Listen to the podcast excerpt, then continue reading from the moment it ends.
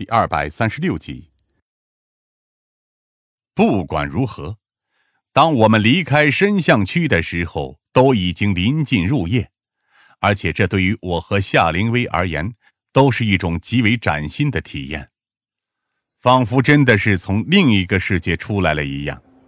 当我们五个人在一座北区的小餐馆里集合的时候，我们俩甚至都还沉浸在深巷的那片氛围当中。深巷。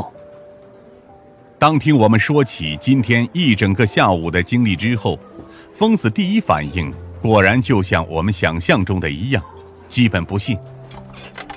省城里，竟然还能有这样的地方啊！向成基则是沉思着表示理解。其实也不是不可能，旧城区基本上属于已经被放弃的城市。而北区在旧城区中间，又一直以脏乱差而闻名。重要的不是身像本身，而是身像中的见闻。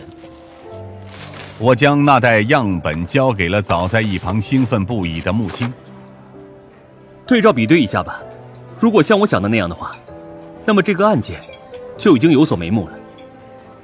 紧接着，疯子也说起了他们在丧葬用品门店里的一些所见所闻，或者说。是调查结果。最近半个月内，有十五名客人先后订购了这种白烛。向成基向我们出示了他简要绘制而成的一张图表，而上方的数据和字体几乎都极为清晰。其实大部分都有具体的丧葬花费可以查阅的，完全没有任何消息的，就只有这两个而已。我看着向成基特意标注出来的两个目标任务，这奇怪的是，只有其中一个有名字，而另外一个则完全是未知的几个问号。显然，有一个老板自己也不知道他的身份。根据老板的形容，那个人似乎患有很严重的肺病，因此戴着很厚的口罩。从其他方面上来看，似乎是个。四五十岁的中年男人，驼背，因为戴着帽子，所以也看不清发型。这个人的嫌疑不是最大吗？夏灵薇说道。有其他的线索没有？遗憾的是，只有这一点点而已，剩下的还需要我们自己去发掘探索。毕竟这片旧城区本身就环境复杂，在这里开展工作。也不是什么简单的事情。不过，毕竟这份表格上还有一个人等着我们去调查。奔着绝不漏过任何一丝细节的精神，我们三个人继续前往目标地点调查，而夏灵薇则留下来陪穆青一起研究那几份样本。和向成基一起共事是一个很奇特的体验，毕竟在此之前。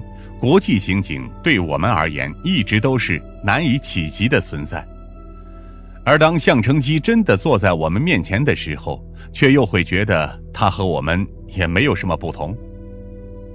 我之前研究过你的两个案子，向成基开口说道，打破了沉默。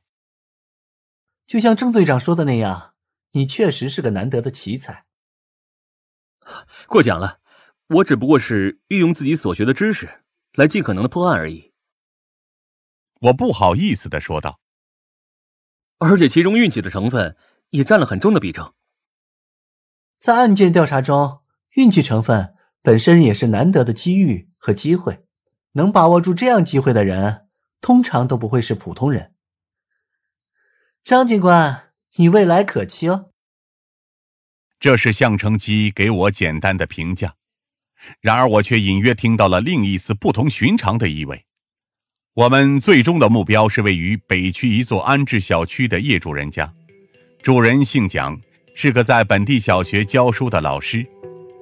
面对我们的到访，他显得极为无所适从，而且他的家里基本上也堪称一贫如洗，除了一些基本的家具之外，几乎很难看见其他装潢。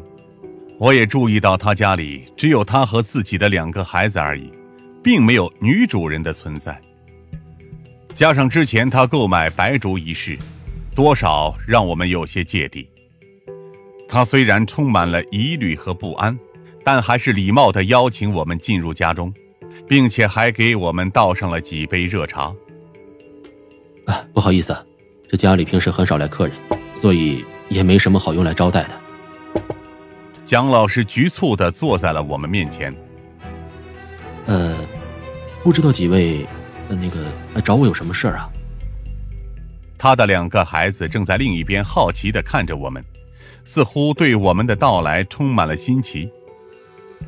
不用紧张，我们只是来问您几个问题而已。我轻声说道。本月三号，您在位于北区烂纸胡同的一具店里买了三捆丧葬用的白竹，对吗？蒋老师有些惊讶的点了点头。呃，是的，大概是十天前的事情。请问，您购买白竹是为了什么呢？蒋老师的表情黯淡了下去。